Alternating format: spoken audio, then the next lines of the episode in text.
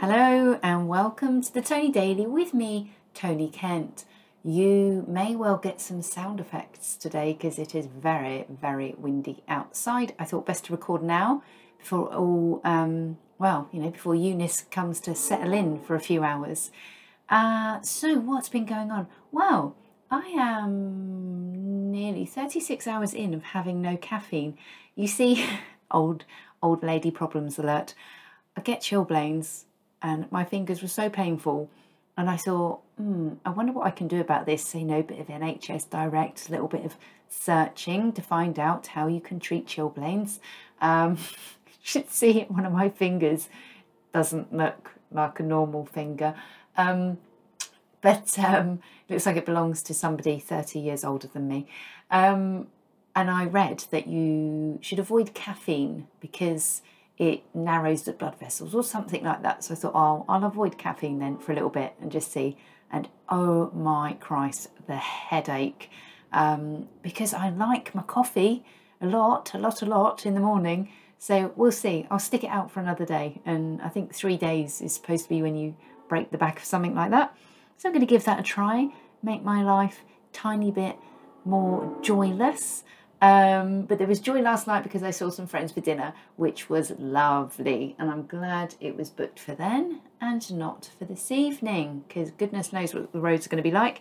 So let's see, because I'm sure that's going to be on the village Facebook page. Let's see what people are talking about.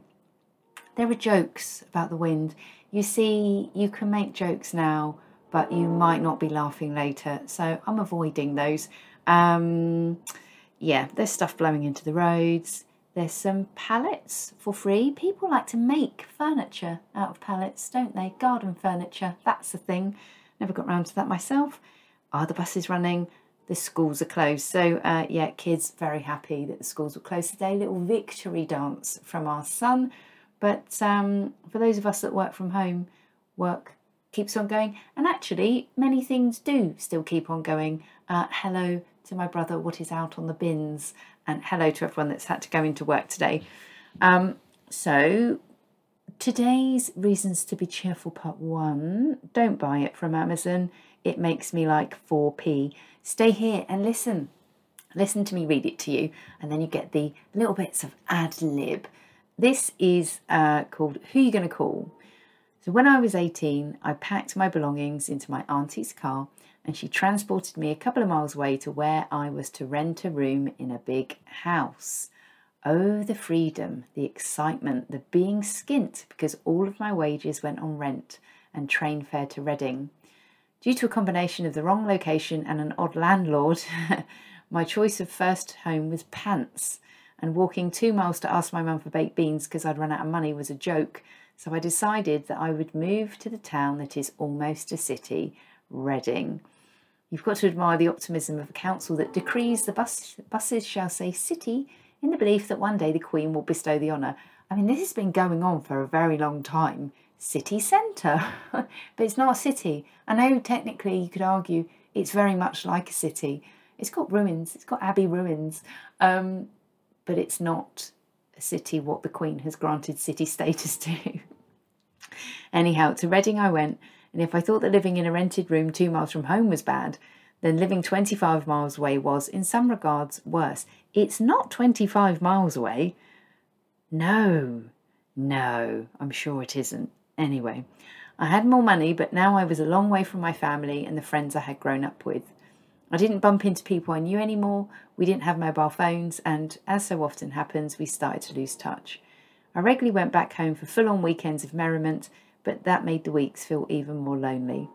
It was during that period that I realised making truly good friends, you know, the ones you can call at 2 a.m., through a haze of tears and snot, and they won't disown you, takes a lot of time and shared history. So, two things. One is the room that I rented in Basingstoke, that was just nightmare. They pretended that the phone wouldn't make outgoing calls. and then I found out that it did because they didn't want me to use it. Um, the place that I rented in Reading, the room that I rented, the landlord was so, so weird. Um, he once said to me, Oh, I've cooked too much food this evening. Would you like to have some? I was like, Yeah, fair enough. Um, and he hadn't cooked, he'd bought a takeaway and hidden the cartons in the bin. Um, and then he invited some, he wouldn't let me have anyone in the house, but he invited some friends of his that all worked at Prudential, I think, to come round. And one of them was like knocking on the door of my bedroom and saying, Oh, are you naked? So you sort of think when you're very young and you're renting a room in a single bloke's house, it is dodgy, isn't it? And I ended up putting a chair under the handle of the door. And I left there um, and went to the safety of my friend's sister's house. So I became her lodger. And my old landlord sent a card to my place of work.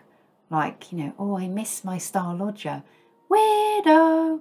So, very glad that um, I got past that moment. And I do remember, full disclosure, um, sitting, uh, it was near Christmas time. And do you remember um, Stay by E17, where they all wore those white um, puffer jackets with the big fluffy hoods? And I was crying, crying at E17 and feeling lonely. Anyway, I'm glad I stuck it out because more of those friendships did come and still endure. And it's because of that move that I met my husband. So I have much to thank my teenage determination for. It also meant that I came to value those good friendships even more. What's interesting to me now is how this works when you are a parent without those strong friendships in place. For us and for many of the parents at my children's school, this village is the second or third place that we've lived. So lots of us are away from the network of friends and family we may have enjoyed if we'd stayed close to where we were born. What was so lovely when my daughter started school was that within the first term, phone numbers had been exchanged in case anyone needed a hand in an emergency.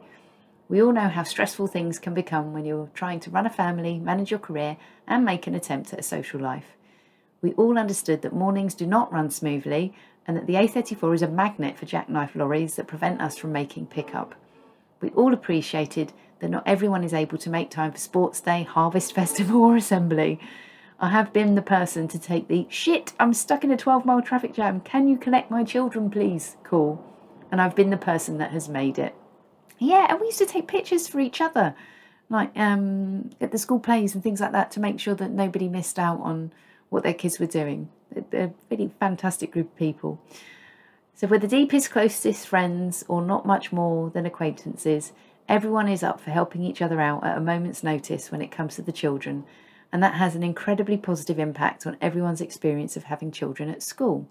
There are no tallies to be kept or expected favours, it's just how the village works as long as we remember the right number to call when drunk and emotional and feeling that we need someone to talk to. Yeah. Wow, some of those friendships are now in that place. Um, and I guess it's in that spirit that this morning the parents did not get an email to say the school was going to be shut. No, they told the children via Teams. I mean, when did this become a thing? And thankfully, some of the parents who were up a bit earlier than the rest of us sent texts and WhatsApps and put things on the village Facebook page to say the schools are closed. So um, it is a beautiful thing when you've got people that are able to help you out. So, what do I wish for you today? I wish you a Merry Christmas. No, sorry.